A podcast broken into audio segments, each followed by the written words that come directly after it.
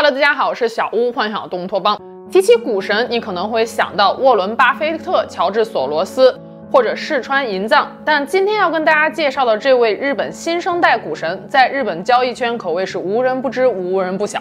二十二岁时，他还是一名普通的大三学生；二十四岁时，靠炒股，个人资产从一百六十万日元增长到两亿日元；三十岁时，资产高达二百一十八亿日元。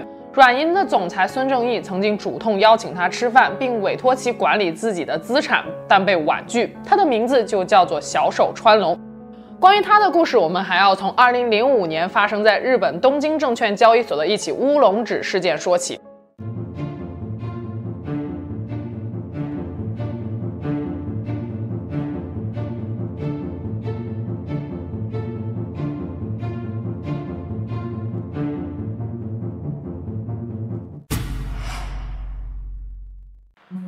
五年十二月八日，日本股民像往常一样集中在东京证券交易所内，紧张地盯着大盘。这天，日本综合人才服务公司 JCOM 首次登陆东京证券交易所，发行了一万四千五百股的股本。上午九点二十七分，历史性的时刻来临了。日本瑞穗证券的一名交易员接到了顾客的委托，以六十一万日元的价格卖出一股 JCOM 的股票。可这位交易员不知道是不是有起床气，脑子犯迷糊，手一抖，在瑞穗证券的交易终端上错误地输入了以每股一日元的价格卖出六十一万股，终端上立刻跳出来了一个警告框。但这位交易员一看就是老手了，这种警告框每天要看太多了好吗？他甚至都没有仔细读一下警告框里的内容，马上就按下了确定按钮。就这样，这个巨大的卖单被挂在了东京证券交易所的交易盘口上。东京证交所的交易系统是设置有涨跌停限制的，正常情况下，一日元的股价是不会进入交易报价的。但祸不单行的是，JCOM 公司的股票当日恰巧是首日上市交易，由于没有前一交易日的收盘价，因而涨跌停的限制并不起作用，结果就促成了这一荒唐交易的顺利完成。当天临近开盘时，很多人都下出了一股九十万日元的价格，等着买入 JCOM 的新股。但在瑞穗证券的交易员错把冯金当马良式的操作之后，短短几分钟之内，JCOM 股票的价格跌至了六十七点二万日元，随后又狂泻到了五十七点二万日元。此时市场上一片混乱，大量投资者被这个巨大的空单是吓得惊慌失措，很多人都认为 JCOM 公司是不是出了什么问题，纷纷跟风割肉抛售。不过，一些机构和资深玩家已经猜到这应该是起乌龙指失误，迅速在跌停价买进。所谓乌龙指失误，是指证券、外汇等金融市场中因为键盘鼠标误操作而引起的错误交易，通常会导致成交数量和价格异常，并引发市场紊乱。受影响的还不仅仅是 JCOM 的股票，瑞穗证券直到当天收盘之后才向外界披露，他们是这起乌龙指事件的始作俑者。而在当天的交易过程中，市场上早就已经有传闻，一家证券公司搞出了乌龙指，将有重大亏损。由于不知道是哪家证券公司出了问题，所有证券商的股票都惨遭抛售。当天收盘时，日经指数大跌了三百零一点三点。其实，在输入错误指令的一分二十五秒之后，瑞穗证券的这位倒霉蛋交易员就已经意识到自己犯下了重大错误，并连续三次发出了撤回指令。但这些撤回指令都被东京证交所的交易系统给拒绝了。后来查明，这是东京证交所交易系统的 bug 所致。不过这都是后话了。当下，这位交易员又迅速给东京证交所的工作人员打去了电话，要求将这个卖单给撤下。可东京证交所的交易人员表示，他们没有随意取消特定交易的权限。如果确实需要取消某单交易，必须按照规定的流程进行上报。瑞穗证券知道，如果等上报审批下来，黄花菜都凉了。他们决定对先前的错误指令进行反向购入，以尽可能的抵消错卖的股票，将损失降到最低。瑞穗证券发出反向买入指令之后，JCOM 的股价又犹如插上了翅膀，直飞冲天。当天九点四十三分，JCOM 股价又连续涨至了每股七十七点二万日元。不过，虽然瑞穗证券采取了反向购入措施，市场上仍有九万六千两百三十六股的 JCOM 股票被其他投资者买入。要知道，JCOM 一共才发行了一万四千五百股，成交的股份数是发行股本的六点六倍。在股票市场的游戏规则里，只要你抛售的股票有人买了，那么成交之后你就需要把货交给人家才行。可是不存在的股票该怎么交割呢？总不能让瑞穗证券自己做家里话吧？最终，经日本证券清算机构裁定，买卖双方将以现金替代股票的形式来结算，清算价格定在了每股九十一点二万日元，这是瑞穗证券交易员敲下乌龙指前一刻的股票价格。这下瑞穗证券的高管们都在厕所里哭晕了，裤衩都要赔光了。交易的美妙之处就在于有人赔，就一定会有人赚。刚才我们提到，一些机构和资深玩家早就看穿了乌龙指令，在低点大量买入了 JCOM 股票，赚得盆满钵满。二零零五年十二月十四日，在舆论和政府的双重施压之下，UBS、日兴 Cordell 集团、摩根斯坦利日本、日本雷曼兄弟等机构都表示愿意退还在乌龙指事件中的所得利益。但一些证券及基金公司提出无法直接将钱返还给瑞穗证券，因为这样的行为在法律上等于无偿赠与，公司可能会被股东以及基金持有人以违反董事以及基金管理人责任的罪名告上法庭。二零零六年二月，各方经过多次磋商，想出了一个折中的办法，由日本证券业协会出面成立一个旨在保护市场安定的基金，并对在乌龙指事件中获利的机构征收基金的初始经费。这样既可以让这些机构把吃进去的重新吐出来，又可以避免他们被股东和基金持有人追责。不过，即使是这样，瑞穗证券依然面临着高达数百亿的损失，这可是比瑞穗证券前一年的利润还要高。相比机构在乌龙指事件中获利的散户就幸运的多了。政府无法对散户施压，他们只要签署一份大量保有报告书，就能够合法的保留所得利益。也正是因为这项政策，让小手川龙这个名字在日本变得家喻户晓。刚才我们说了，当天成交的空头股票都是以现金的形式进行交割的。按照规则，交割时大量持有 JCOM 股票的人的名字会被公布在大股东名册上。人们惊奇地发现，一个叫做小手川龙的散户，短短十六分钟内在跌停板上大量挂单，抢购了七千一百股 JCOM 股票。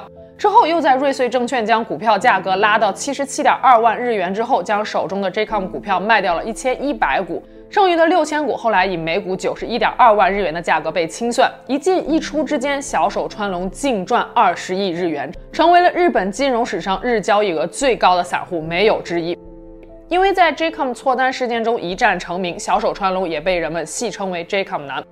不过说到这儿，相信大家也已经听出来了，能够在瞬间抢购七千一百股 JCOM 股票，想必小手川龙也不是什么普通的散户吧？手上一定持有大量的资金。没错，早在乌龙指事件之前，小手川龙就已经依靠炒股坐拥过亿身家。一九七八年，小手川龙出生在日本千叶县的一个普通家庭，从小性格内向，不愿意与人打交道，各方面都平平无奇，唯一出彩的就只有他那还算不错的学习成绩了。大学期间，小手川龙搬到东京居住，并就读于东京某私立大学的法学部。同学眼中的他总是独来独往，性格性质有些孤僻，每天除了上课，就是到附近的便利店去打工，休息的时间也就是窝在出租屋里看书，是典型的日本超级宅男。殊不知，正是由于这种孤僻的性格，为小手川龙日后的成功埋下了伏笔。放弃无用的社交，小手川龙可以有更多的时间来思考自己人生未来的路。进入大三之后，周围的同学们都开始忙着投简历找工作，但已经打工好几年的小手川龙意识到自己并不适合到公司上班，处理人际关系让他感到非常累，他也并不认为自己能处理得好。苦思冥想之后，小手川龙决定毕业之后做一个按摩师。这份工作不需要外出跑业务，也不需要跟同事过多的勾心斗角，只需要跟顾客简单的沟通就可以了，简直是太适合他这种社交恐惧症人士了。毕业之前，小手川龙也一直朝这个目标努力着。直到一个偶然的机会，他在书店里看到了一本题为《股票大作手回忆录》的书。书的作者是美国华尔街著名交易员杰西·利弗莫尔。从此，小手川龙打开了新世界的大门。他用打工攒下来的一百六十万日元，在家里老旧的电脑上开始尝试短线操作。二零零零年到二零零四年间，小手川龙在日本最大的 BBS 网站 Two Channel 上用 BNF 这个网名和其他散户们每天交流交易心得。BNF 这个网名来自小手川龙的偶像，美国天才投机家维克多·尼德霍夫名字的缩写。因为日语中 V 的发音与 B 的发音相似，小手川龙就在网络上给自己取名 BNF。起初，Two Channel 上广大网友对 BNF 的印象也就停留在三个字：蛮拼的。每天都会晒出自己的交易记录和大家交流心得。但日复一日，人们渐渐发现，BNF 贴出的交易记录显示，他的单日盈利已经超过了一般日本白领的平均年收入。柠檬精们开始纷纷跳出来，用尖酸刻薄的话攻击 BNF。就这样，2004年之后，BNF 这个 ID 逐渐从 Two Channel 上消失了。直到2005年12月8日，瑞穗乌龙指事件爆发，小手川龙接受采访，人们才知道，曾经 Two Channel 上的那位 BNF 大神的真名是小手川龙。而此时，小手川龙的身价早已暴涨到让普通人望尘莫及。二零零零年，他用一百六十万日元开始炒股；二零零一年，他的总资产额达到了六千一百万日元；二零零二年突破九千六百万日元；二零零四年上涨到十一亿五千万日元。瑞穗乌龙指事件之后，又过了三年，小手川龙的资产总额已经达到了两百一十八亿日元。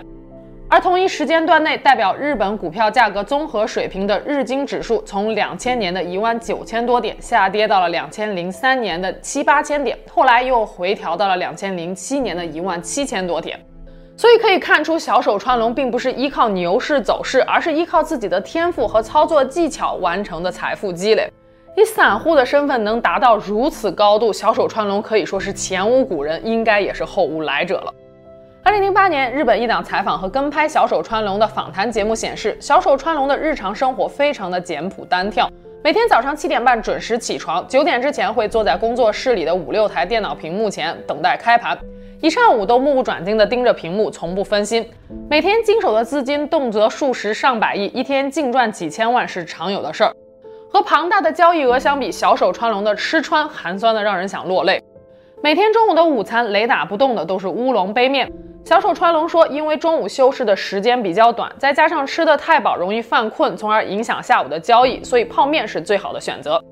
小手川龙不抽烟不喝酒，也从来都不去娱乐场所。二零零八年接受采访时，他表示从来都没有交过女朋友，平时穿的衣服都是超市买来的平价货，甚至都没有兴趣爱好。他把玩股票当做了一种打游戏的感觉，说自己就是一个玩股票的宅男。周末或者是不工作的时候，他做的最多的事情就是窝在家里面看书、打游戏，最多下楼散散步。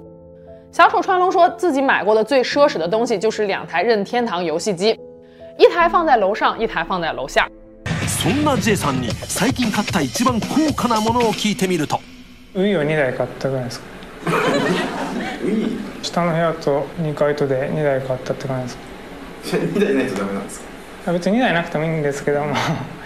あった方がいいんでまあ采访中，小手川龙坦言自己真的是对花钱没什么兴趣，可是不知道为什么钱就是越来越多。だからあんまりお金本当使うことはそんなに兴味がない。兴味ないんだけどなんかお金増やしてるっていうなんか そういうのはよくわかんないんですけど。出门时，小手川龙最多只带两到三万日元的现金。一是确实没有什么东西需要买的，二是他说不想总接触大量现金，这样容易影响他在股市上的判断。赚钱之后，小手川龙为父母买下了一栋三层楼的豪宅。二零零八年接受采访时，小手川龙在这栋豪宅里与父母同住。有一年父亲生日时，小手川龙还送给了父亲一辆车。不过，小手川龙每次出门时依然是乘坐地铁。同样是在零八年前后，小手川龙开始投资房地产。他先是以九十亿日元的价格买下了东京秋叶原的一栋商业大厦。二零一一年，他又以一百七十亿的价格买下了秋叶原文化区。二零一三年，买入了涩谷区的一栋新楼。关于投资房地产的原因，小手川龙说，因为他手里持有的现金实在是太多了。股票市场变暖，大量的买卖可能会对整体股市产生重大影响，所以他想进行多样化投资。二零零八年，在接受了几次电视采访之后，小手川龙就彻底消失在了公众视野里。与此同时，由二零零五年瑞穗乌龙指事件引发的一系列纠纷，其实一直延续到了二零一五年才尘埃落定。乌龙指事件的始作俑者虽然是瑞穗证券，但东京证交所也受到了铺天盖地的指责。因为瑞穗证券的倒霉蛋交易员在意识到错误挂单之后，立刻发出了多次取消指令，但都被东京证交所的系统给拒绝了。这显然不符合系统的交易规则。瑞穗证券的交易员随后还电话联系了东京证交所的工作人员，但东京证交所依然放任这笔卖单继续执行，有监管不力之嫌。二零零五年十二月九日，东京证交所召开记者发布会，社长鹤岛卓夫、董事吉野真雄、IT 系统的系长天野富夫面向公众鞠躬致歉，并表示将为此事负责，引咎辞职。相比之下，瑞穗证券的那位交易员就没有受到太过严厉的惩罚。可能公司也明白，就算惩罚他，他也拿不出来几百亿去弥补公司的损失。瑞穗证券至今也没有公布当事人的真实姓名，只知道他是一名男性证券经纪人。事发当时正好赶上了瑞穗证券要发年终奖，这位交易员一个手残就把公司全体员工的年终奖都给干没了。有传闻那段时间他是瑞穗证券里面最令人讨厌的人。至于他之后是否有辞职，我们就不得而知了。而瑞穗证券与东京证交所之间也打响了一场没有硝烟的战争。瑞穗证券方面认为，正是由于东京证交所的过错，自己才蒙受了四百多亿日元的损失。这个错误理应由东京证交所来买单。而东证这边的观点是，你们自己敲出了乌龙指，凭什么赖我身上？对此，瑞穗证券回击说：敲错我们认了。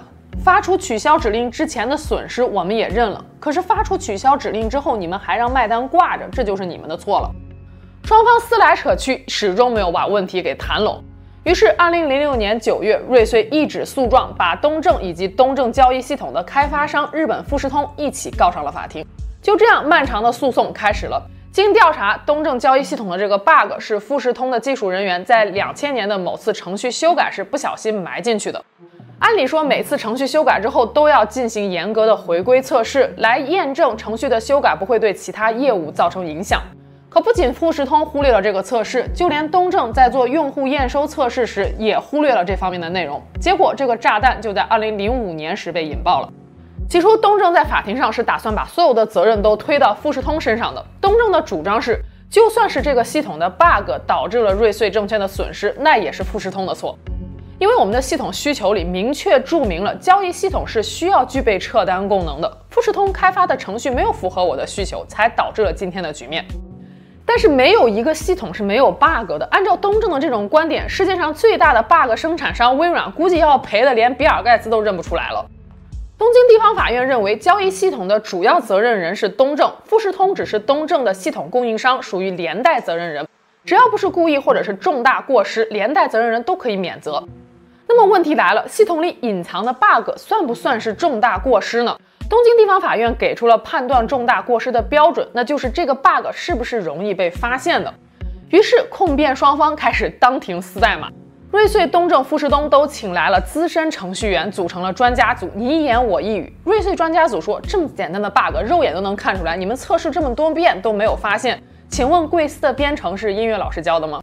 富士通反驳说道：“这么复杂的条件组合，你一眼就能看出来？那你现场重现一个给我看看。”此刻，法庭上的法官表情强装镇定，脑子里估计已经嗡嗡作响了。他心想：当初我读法律的时候，也没让我辅修编程呀。最终，东京地方法院判定系统里的 bug 不能算是重大过失，富士通不必被追责，无需赔偿。但是，瑞穗证券在电话里联系东证之后，东证仍未能履行终止异常交易的职责，属于重大过错方。另一方面，事情的起因是瑞穗证券的乌龙指，所以瑞穗证券也不能被免责。从电话联络那个时间点以后产生的损失，由东证承担百分之七十，也就是一百零七亿日元，其余损失由瑞穗证券自行承担。瑞穗证券和东证对这个审判结果都表示不满，上诉到了东京最高法院。二零一五年九月三日，东京最高法院驳回上诉，维持原判，长达十年的诉讼终于落下了帷幕。最后，我们再回到小手川龙，聊聊很多人可能都非常关心的一个话题：同样是短线操作，为什么有人赔得倾家荡产，但小手川龙却能在几年的时间里身家暴涨上万倍呢？股神的特质究竟是什么呢？小手川龙淡出公众视野之后，关于他的传闻却从来都没有停止过。有人说他已经退隐江湖，不玩股票了。也有人说他如今已经破产一贫如洗了，还有人说，二零一九年他的个人资产就已经超过两千亿日元了。可能如今的他已经组建家庭，过着一家几口的幸福生活了。从小手川龙之前的采访视频中，我们可以看出，他生活简朴，目标专一，他享受交易的过程，却不执着于交易背后的金钱。他与人交往绝不失礼，但也没有像一般日本人那么多礼，拒绝一切无效社交，只专注于自己感兴趣的领域。他身上的这种气质，在很多日本专业人士身上都可以看到。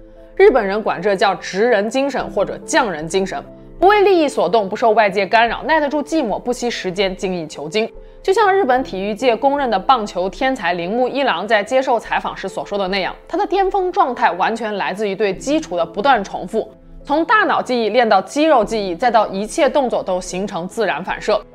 小手川龙也说自己只看过一本炒股的入门书，对交易的灵敏度完全来自于不断的练习。他的交易手法属于日内交易的一种，每分每秒都在进行买卖的操作。按照他自己的说法，市盈率、市净率这些分析资料他是从来都不看的，因为他从来不长期持有某只股票。但大盘指数、期货指数、各国中央银行动向等信息他会作为参考。他曾经表示：“我不知道日本股市今后的走向，我从不关心市场的长期行情。”小手川龙是典型的短线炒家，持股时间一般只为一天到一周，顶多是十天，技术指标只看二十五天乖离率。